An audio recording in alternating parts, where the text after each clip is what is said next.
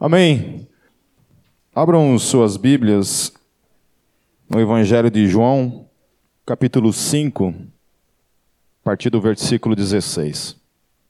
Quem é que não conhecia Barrencross aí? Levanta a mão. É, o propósito é esse mesmo. Quando eu me converti em 1990, esse, esse negócio de, de cristianismo e heavy metal era um tabu muito grande ainda a ser, a ser vencido. E eu lembro que quando eu me converti, eu, como um, um bom crente, botei fogo em todos os meus vinis do Satanás. É, bem burro mesmo. Hoje eu falo isso, mas na época, eu lembro que eu queimei tudo. É. E aí, o que vai ouvir? Né? Tudo que eu ouvia foi para o fogo. E, e aí só sobrou o que para ouvir na época, né? Então você morava, eu morava em Foz do Iguaçu e o acesso do material era muito escasso. Eu acho que eu fiquei mais ou menos um ano sem ouvir música, porque o que tinha para ouvir eram umas coisas, é, queixo para cima, eram umas coisas nesse nível. E aí eu lembro que a primeira banda, o primeiro vinil que eu tive contato, graças a Deus, eu estava num retiro e um cara da Mocidade para Cristo, da MPC, estava lá com uma, uma banca de, de vinis vendendo, e ele tinha alguns vinis lá. E no meio desses vinis tinha dois vinis de uma banda que se tornou a banda, minha banda preferida até os dias de hoje, que é a, que é a banda Petra. A banda, os dois vinis do Petra, o Petra Praise e o Bid System na época, e foi a minha salvação, a salvação da minha alma. Graças a Deus pela, pelo ministério do Petra, porque quem é roqueiro sabe como é que funciona, né, gente? Música sem distorção para a gente não é música, né? Então, por mais que hoje é uma coisa assim, o mercado, a cena tá tem música pra caramba aí, né? O privilegiado é o cara que se converte hoje, que é roqueiro, né? E principalmente se se converte aqui na Gólgota. Algumas igrejas, se ele se converter em algumas igrejas aí sendo roqueiro, fatalmente ele passará pelo mesmo processo que eu. Ele terá que queimar todos, tudo que ele tem do Satanás na casa dele. É. Aqui não. Aqui, quando você se converte, a gente tem um princípio. Primeira coisa, você deixa comigo todos os teus vinis, que a gente guarda para você. Tá bom? Amém? Então, assim, o propósito, quando nasceu isso no meu coração de fazer esses tributos, sempre foi essa intenção de resgatar essa, esse material precioso do, do metal cristão e outras vertentes do rock cristão, para que vocês possam conhecer, sabe? Porque eu sei que vocês só escutam Fernandinho em casa, então preciso converter o coração de vocês ao metal verdadeiro. Amém? Então vamos lá. A partir do verso 16, me acompanhem. O texto é um pouco comprido, porque vai do verso 16 até o versículo 47. E sem manifestações demoníacas para mim querer me interromper, tá? Faça favor. Versão NVI, tá bom? Quem tá com a versão João Ferreira de Almeida do teu avô, pode encostar ela aí. A gente aqui é uma igreja jovem, a gente usa só a versão jovem. Amém? É, diz assim: Então os judeus passaram a perseguir Jesus porque ele estava fazendo essas coisas no sábado. Disse-lhes Jesus: Meu pai continua trabalhando até hoje e eu também estou trabalhando. Por essa razão, os judeus mais ainda queriam matá-lo, pois não somente estava violando o sábado, mas também estava até mesmo dizendo que Deus era seu próprio Pai, igualando-se a Deus. Jesus lhes deu essa resposta: Eu lhes digo verdadeiramente que o filho não pode fazer nada de si mesmo, só pode fazer o que vê o Pai fazer. Porque o que o Pai faz, o filho também faz. Pois o Pai ama ao filho e lhe mostra tudo o que faz. Sim, para admiração de vocês ele lhe mostrará obras ainda maiores do que estas, Pois, da mesma forma que o Pai ressuscita os mortos e lhes dá vida, o Filho também dá vida a quem ele quer dá-la. Além disso, o Pai a ninguém julga, mas confiou todo o julgamento ao Filho, para que todos honrem o Filho como honram o Pai. Aquele que não honra o Filho, também não honra o Pai que o enviou. Eu lhes asseguro: quem ouve a minha palavra e crê naquele que me enviou, tem a vida eterna, e não será condenado, mas já passou da morte para a vida. Eu lhes afirmo que está chegando a hora, e já chegou, em que os mortos ouvirão a voz do Filho de Deus, e aqueles que a ouvirem viverão. Pois, da mesma forma como o Pai tem vida em si mesmo, ele concedeu ao Filho ter vida em si mesmo. E deu-lhe autoridade para julgar, porque é o Filho do homem. Não fiquem admirados com isto, pois está chegando a hora em que todos os que estiverem nos túmulos ouvirão a sua voz e sairão. Os que fizeram o bem ressuscitarão para a vida, e os que fizeram o mal ressuscitarão para serem condenados. Por mim mesmo, nada posso fazer. Eu julgo apenas conforme ouço, e o meu julgamento é justo, pois não procuro agradar a mim mesmo, mas aquele que me enviou. Se testifico acerca de mim mesmo, o meu testemunho não é válido. Há outro que testemunha em meu favor, e sei que o seu testemunho a meu respeito é válido. Vocês enviaram representantes a João, e ele testemunhou da verdade. Não que eu busque testemunho humano, mas menciono isso para que vocês sejam salvos. João era uma candeia que queimava e irradiava a luz, e durante certo tempo vocês quiseram alegrar-se com a sua luz.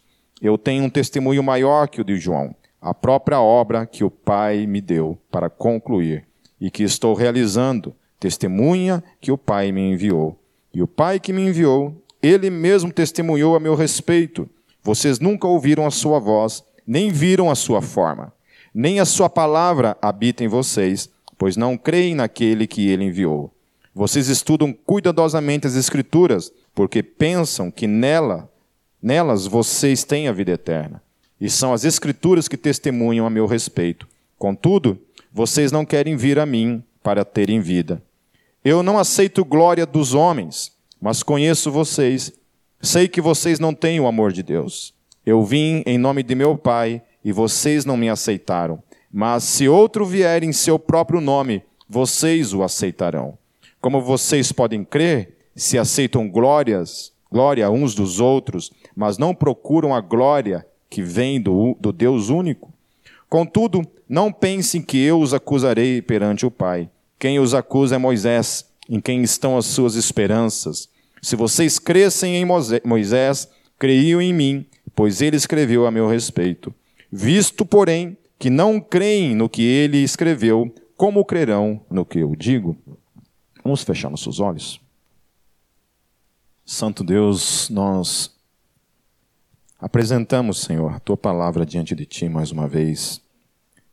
E Espírito Santo, nós te invocamos sobre nós. Invocamos a tua luz no nosso entendimento. Invocamos para que o Senhor ilumine nossas mentes, nossos corações, para compreendermos a tua palavra. Para que a tua palavra seja como uma dinamite no nosso coração, que ela transforme os nossos corações em um novo coração. Precisamos da tua palavra, Senhor, para edificar a nossa vida, para alimentar o nosso espírito. Por isso, Senhor Jesus, confiamos que a tua palavra nessa noite não voltará vazia. Em teu nome, Jesus. Amém. O título dessa pregação é O Deus Encarnado. E talvez olhando para esse texto, a grosso modo, o texto parece não não combinar muito com o título, mas aguarde então o que a gente vai trabalhar em cima dele e vocês verão que tem tudo a ver com essa questão da encarnação do Deus vivo em Cristo Jesus. É interessante que o texto ele começa falando de, de uma perseguição por causa da questão do sábado, que era considerado um dia sagrado para os judeus. Então, os judeus no sábado não trabalhavam, sob hipótese alguma, e era uma de todos os mandamentos, era um mandamento seguido rigorosamente e que implicava inclusive em morte, porque era um dos poucos mandamentos que que podia implicar em você ser morto caso você violasse esse dia. Existe um princípio nele que o cristianismo observa até os dias de hoje, que é a questão do descanso, que você tem que ter um dia da semana para descansar. Obviamente, não nos mesmos moldes que, o, que os fariseus observavam esse quesito na lei. Há igrejas até hoje que procuram observar o sábado com, essa, com algumas regras também radicais de alguma forma, né? Seis horas da tarde é o período em que você para toda a obra e só volta no domingo, então de manhã, né? Ou sábado de tarde, eu nem sei, porque eu nunca, nunca fui observar o sábado. Né? Mas quem quer saber especificamente depois a respeito do sábado, o que eu penso, o que eu creio acerca do sábado, tem uma pregação no Metalcast chamado O Sábado, o Senhor do Sábado, onde eu trato essa questão do sábado e literalmente a irrelevância quanto a isso para com a fé cristã, de que isso não significa absolutamente mais nada, não no quesito em que os fariseus, o judaísmo o observa. Há o princípio unicamente que nós observamos, que é a questão de você ter um dia de descanso, né? Mas que algumas igrejas, inclusive, guardam o domingo com o mesmo rigor que guarda o sábado, e que não é essa a proposta da fé cristã. Por mais que uma igreja queira, talvez, guardar não o sábado, mas guarda o domingo, com o mesmo princípio radical que se guarda o sábado, está errando o alvo, com certeza. Ok? Eu lembro que na igreja a qual eu congregava, por exemplo, por mais que seja uma igreja histórica, e a doutrina dela necessariamente não, não esteja vinculado a essa questão de guardar o domingo da mesmos moldes que o sábado, eu lembro que os mais antigos, por exemplo, consideravam um absurdo, uma blasfêmia você jogar bola no domingo, por exemplo. É. é. Aí de ti. Aí de ti jogar bola no domingo. Então qualquer coisa que você fizesse de esforço no domingo não podia ser feito. Obviamente que a gente não não olha para isso, né? Tem gente aí que que gosta de uma sofrência, por exemplo, que acorda domingo seis horas da manhã para correr, né, dona Cibele e senhor Diogo, né? É, é uma, sei, não sei o que aconteceu com eles. Não, que, que raiva da vida que eles têm, assim, para acordar às seis horas da manhã, para ir correr num frio desse, chovendo. É uma alegria, né? Pensa que gente feliz que são essas pessoas, né? Então é isso. Amém? Então, eles olham para a questão de Jesus, como Jesus fazia algumas curas no sábado, eles começam a perseguir Jesus por causa disso. Porque no sábado não podia fazer esse tipo de coisa. Agora, o que é interessante, e aí eu começo a trazer essa, essa luz da questão da divindade de Jesus, algumas afirmações que Jesus faz no texto, e que isso aponta, em definitivo, a sua divindade, e se colocando na primeira, na primeira posição, acima de todas as coisas, ao lado do Pai, como Deus. Olha o que Jesus fala lá. Ele fala que o Pai não está descansando. Porque qual era a observância da questão do sábado? Que o sábado era o dia que Deus tirou para descansar. É o dia em que Deus cessou toda a obra. E Jesus vem e traz a luz dizendo assim: olha, o Pai não está parado. O Pai não está descansando. Oh, tira esse reverb do além aí, porque. Chegou até um arrepio na alma aqui. Achei que fosse meu pai falando comigo aqui. Quase que eu dei um grito aqui: sai, Satanás. Amém? Aí. Ô, oh, glória. Jesus vem e fala assim: olha, o Pai não está descansando. O Pai ele continua trabalhando até os dias de hoje, ele fala isso. Mas daí ele liga isso numa coisa mais complicada ainda, porque ele fala que não somente o Pai ainda trabalha, mas ele se coloca no mesmo lugar do Pai, dizendo: e eu também. Tá, mas o que, que tem a ver você, Jesus, com o Pai? Deus a gente sabe que ao criar o mundo, chega no sétimo dia, Deus descansa. Mas o que, que tem a ver você? Jesus fala então que assim como o Pai está trabalhando, Ele também, naquele dia, no sétimo dia, Ele não ficou parado, Ele descansou da sua criação, mas assim como o Pai, Ele desde aquele dia continua agindo nesse mundo. E aí isso remete lá para João 1,1. No princípio era o Verbo, e o Verbo estava com Deus, e o Verbo era Deus. E tudo que foi criado foi criado por meio dele. Dele quem? O Verbo. Então o Verbo cria o um mundo em seis dias, e no sétimo dia o Verbo também descansa junto ao Pai. E aí ele vem trazendo assim: só que é o seguinte, o Pai não está parado, o Pai continua agindo, e eu também. E Jesus se coloca então na mesma posição que o Pai.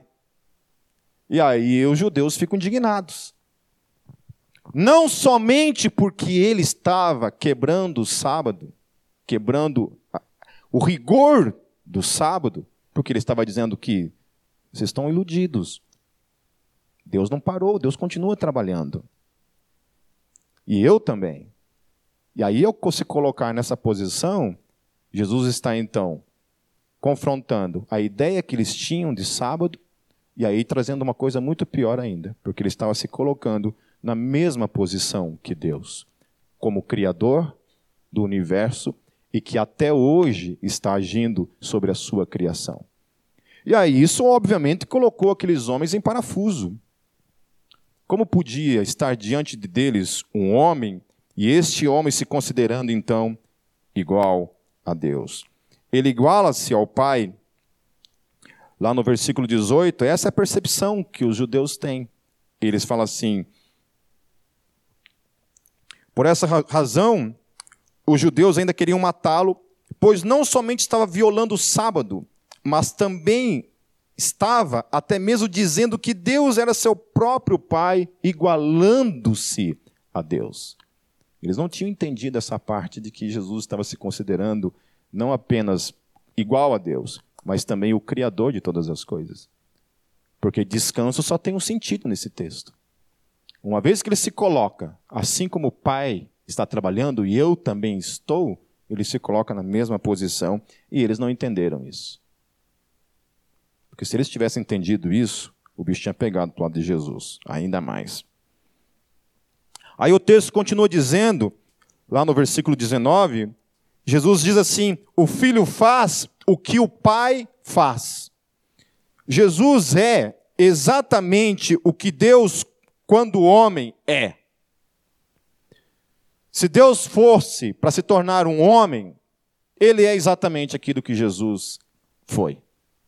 E é. Jesus é o homem perfeito.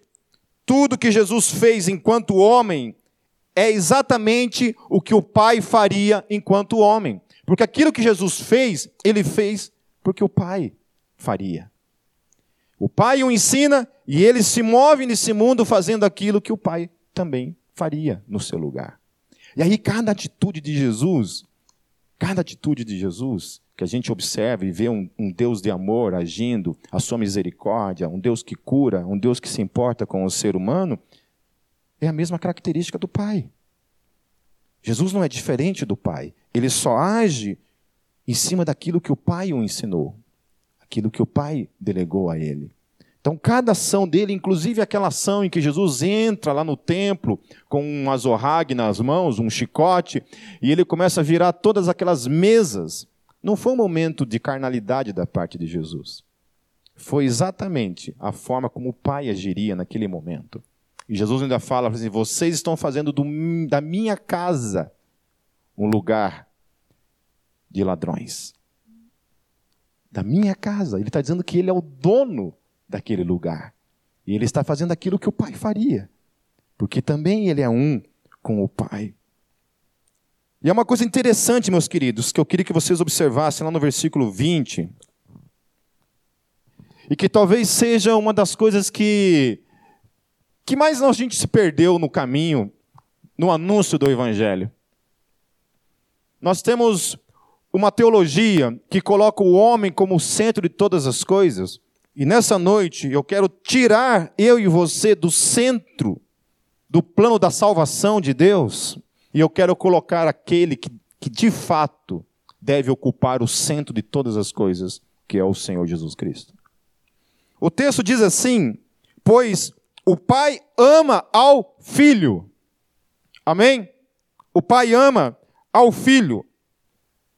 Então, a encarnação ela não ocorreu somente porque Deus amou a humanidade.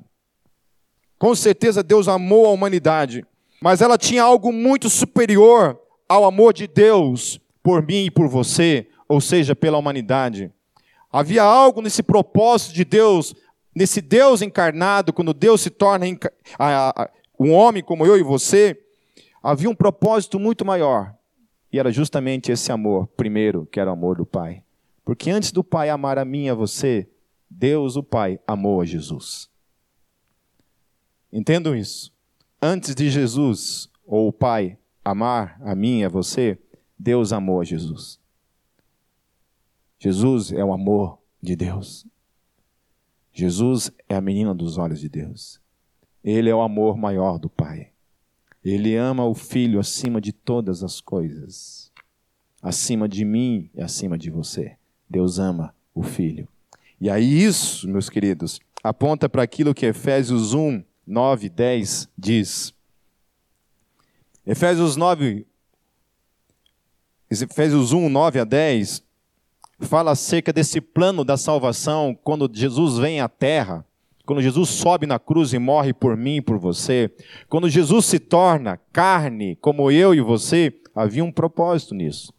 Olha o que Efésios fala, capítulo 1, versos 9 e 10.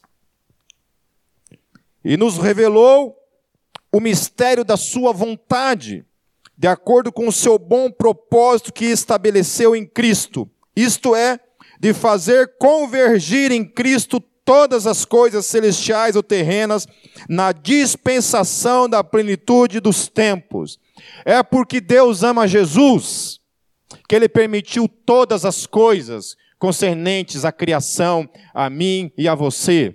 É porque Deus ama Jesus que todas as coisas convergem para ele. Ele é aquele que está no centro de todas as coisas no centro do propósito eterno de Deus. Não é eu e você, é Jesus. Eu e você somos salvos para Jesus. Não somos salvos para nós mesmos. Não somos salvos para viver as nossas vidas. Somos salvos para viver para Ele. Porque é dele, para Ele são todas as coisas. Amém? Deus, quando projetou a salvação da humanidade, não era salvar o homem apenas. Não era esse o propósito maior. É para que todas as coisas, inclusive o inferno, inclusive as pessoas que ficarão para toda a eternidade no inferno, e aquelas que serão salvas para toda a eternidade, tudo isso converge para Cristo, para que Ele seja o centro de todas as coisas. Aleluia. Isso muda a minha perspectiva de vida, isso muda a forma como eu caminho nesse mundo. Quando a gente pensa que a nossa importância é tão grande para Deus, que a gente é capaz de virar as costas para Deus e desprezar a obra redentora. Meus queridos, não é você, é Jesus. Você é só esse vaso que ele usa pela misericórdia dele para transformar você e eu num vaso de misericórdia segundo a vontade dele. Eu gosto tanto disso. Eu sou tão apaixonado pela teologia reformada, justamente porque tira totalmente a dependência de mim mesmo. Tira absolutamente essa, essa tamanha importância que eu dou em mim mesmo, como se Deus tivesse algum tipo de sofrência por mim. O amor de Deus, antes de qualquer coisa, estava em Jesus. E foi o amor de Deus por Jesus que foi capaz então de me alcançar, porque de alguma forma esse amor em mim em você vai convergir, vai fazer essa curva para o Cordeiro que está sentado no trono. Ele é digno de todo louvor, glória e adoração. Daí, quando eu olho para uma teologia que coloca eu e você como de todas as coisas, que a gente é capaz de dizer não para Jesus, que a gente tem a prepotência de dizer que a gente tem o poder de escolher, aceitar Jesus. É como se Jesus fosse um, um bombom que você quer? Não, não quero. Ah, tá. E quando Jesus vem e diz assim: Não foste vós que me escolheste, mas foi eu que escolhi a vós. Isso é libertador, meus queridos. Ser absolutamente livre de mim mesmo, do meu poder de mim mesmo, e de que Deus me salvou para Cristo e as coisas convergem para Ele. O contexto de Efésios 1 todo fala sobre a eleição sobre o amor de Deus para a humanidade. O fato de Deus ter escolhido a humanidade, o, o, o amor de Deus para a humanidade. Aí chega no versículos 9 e 10, ele fala: todas essas coisas convergem, porque foi da vontade de Deus convergir todas as coisas em Cristo Jesus. Todo, tudo converge para Ele. Tudo converge para Ele. Ele diz assim também que Ele faria obras maiores do que aquelas que eles já estavam vendo. Que Jesus já estava ressuscitando mortos. Jesus já estava expulsando demônios. Jesus já estava fazendo paralíticos andarem. Jesus já estava fazendo cegos verem. Jesus já estava operando milagres para todos os lados. E ele, ele fala assim: vocês estão impressionados com essas coisas? Vocês ainda verão coisas maiores acontecendo com os próprios olhos. Todos verão algo ainda maior acontecer. E que obras seriam estas? O poder de ressuscitar os mortos. E aí, esse poder de ressuscitar os mortos, meus queridos, eles obedecem pelo menos três questões aqui, nesse texto. Porque há três tipos de ressurreição que o texto está tratando. A primeira ressurreição é aquela que opera quando você e eu nascemos de novo. Quem aqui estava morto? Mortinho da Silva. 100% fedido. Podre. É eu que estou dizendo isso? Não. A Bíblia fala que todos nós estávamos mortos em nossos pecados, em nossos delitos. Estávamos mortos. Mortos. Mortos, meus queridos. Não houve um momento na sua vida e na minha vida sem Jesus que você e eu estávamos vivos. Nós estávamos totalmente mortos sem Ele. Quando Cristo entra na nossa vida, ali ocorre a primeira ressurreição, aleluia. Hoje não estou mais morto. Se você fizer essa pergunta para mim, hoje você está morto, Pipe? Não. Eu sou ressurreto em Jesus Cristo, aleluia. Mas já estive morto. Já estive morto em mim mesmo, já estive morto nos meus, nas minhas escolhas. Já estive morto muitas durante toda a minha vida antes de Cristo. Mas a partir de Cristo, tudo mudou. Ele me deu uma nova vida. E isso remete, obviamente, para o segundo fator, que é essa ressurreição que nós estamos trabalhando, então? Que é a ressurreição daqueles que estão vivos. Que aparentemente não estão mortos na carne, mas estão mortos para Deus. E hoje somos ressurretos em Cristo Jesus. E o terceiro, então, fator que, que Jesus está trabalhando nessa questão é no que se refere à parousia. A parousia, para quem não sabe o que significa o termo parousia, a parousia é a segunda vinda de Jesus. Quanto ao segundo, eu gosto muito de, de enfatizar algumas questões que essa geração do amor está deixando de lado.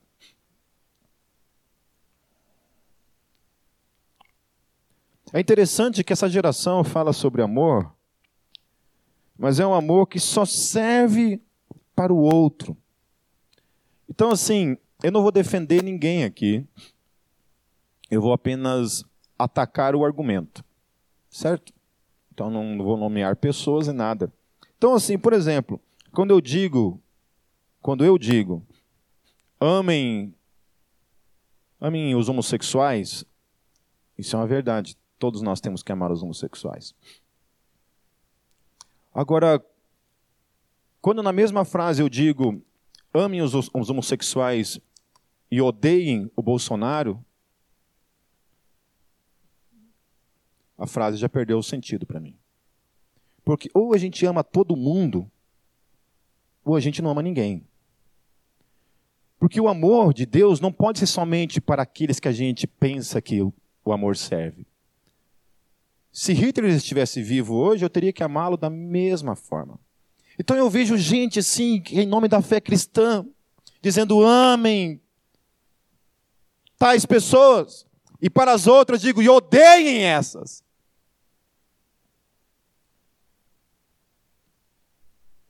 Odeiem essas. E meus queridos, por mais que seja uma, uma ideia linda, bonita, romantizada da fé cristã, o fato é, por mais que o universalismo tente empurrar a goela abaixo de que o inferno não existe, até eu brinquei na célula há duas semanas, eu falei, na visão do universalismo, o inferno é o facão de Deus no truco.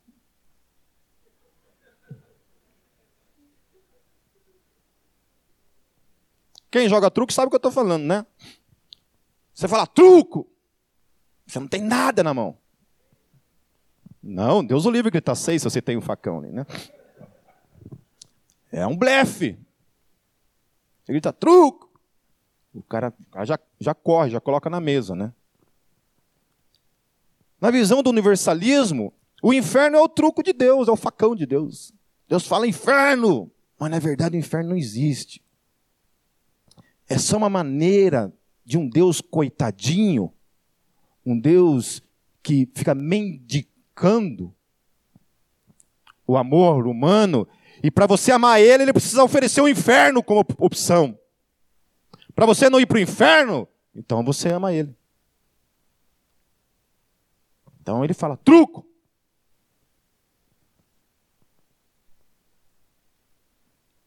Essa é a visão. Então, por mais que seja uma visão linda, romantizada, que o inferno não existe e que todo mundo vai para o céu no final das contas. Jesus ele diz assim no versículo 24: Eu lhes asseguro. Ele está dizendo: Olha, eu vou dizer uma coisa para vocês, isso é verdadeiro o que eu estou dizendo. Quem ouve a minha palavra e crê naquele que me enviou, tem a vida eterna e não será condenado. Mas já passou da morte para a vida, aleluia. Eu acho tremendo essas afirmações assim que, que trazem, que fundamentam a minha e a tua fé, que traz a certeza, a convicção absoluta de que eu sou salvo. Não serei, sou, já nesse momento. Falei, já estava morto, não estou mais, agora estou ressurreto. E o texto diz que aquele que crê tem a vida eterna, aleluia. Fala aleluia. Amém? Tem a vida eterna. E outro texto diz assim, no, no mesmo texto diz: Mas já passou da morte para a vida, aleluia. Não está mais morto, mas já passou da morte para a vida, aleluia. Amém? Ué, quando eu estou assistindo jogo de futebol, gente, sério mesmo, vocês não têm noção como eu fico endemoniado. Sério. Eu fico absolutamente alterado. Eu falo, vai, desgraçado, chuta! Vai! xingo até a quarta geração de todo mundo ali. Aí quando é para Deus eu sou tímido. Não. Aí sim que eu tenho que gritar mais ainda. Amém? Então você tem a vida eterna, e o texto fala que se você crê, você tem a vida eterna e você não será condenado, mas você já passou da morte para a vida. Aleluia. Aleluia. E aí, lá no versículo 22, é, o texto está falando de julgamento. Jesus fala sobre julgamento. E julgamento só tem um, que não ocorreu ainda, mas ocorrerá na sua plenitude. A partir do versículo 25, o texto diz assim: Eu lhes afirmo que está chegando a hora e já chegou, em que os mortos ouvirão a voz do Filho de Deus, e aqueles que a ouvirem viverão. Aí eu acho tremendo, porque o texto fala assim: que ouvirão a voz de quem? De Jesus. Não será de Allan Kardec, não será de Maomé, não será do Henrique Cristo, não será da mãe de Ná, não será. Não será. Os caras sempre têm que inventar umas coisas aqui para. para querer complicar a minha vida. Não será do Pipe, não será do Papa, não será. Não, do Fábio de Mello. Ó, você está mexendo na minha ferida aí, calma aí, cara. Não fala mal do Fabinho. O texto diz que ouvirão a voz do Filho de Deus, aleluia. De uma forma que eu e você não sabemos, não, não conseguimos explicar. O dia que esses céus se abrirem, o Senhor Jesus dirá: Levantem-se. Levantem-se. Todos os mortos no mar, na terra, aonde estiverem, ouvirão a voz do Filho, todos ressuscitarão por causa da voz do Filho, por causa daquele para quem são todas as coisas. O rei dirá: levantem-se, todos, absolutamente todos, ressuscitarão.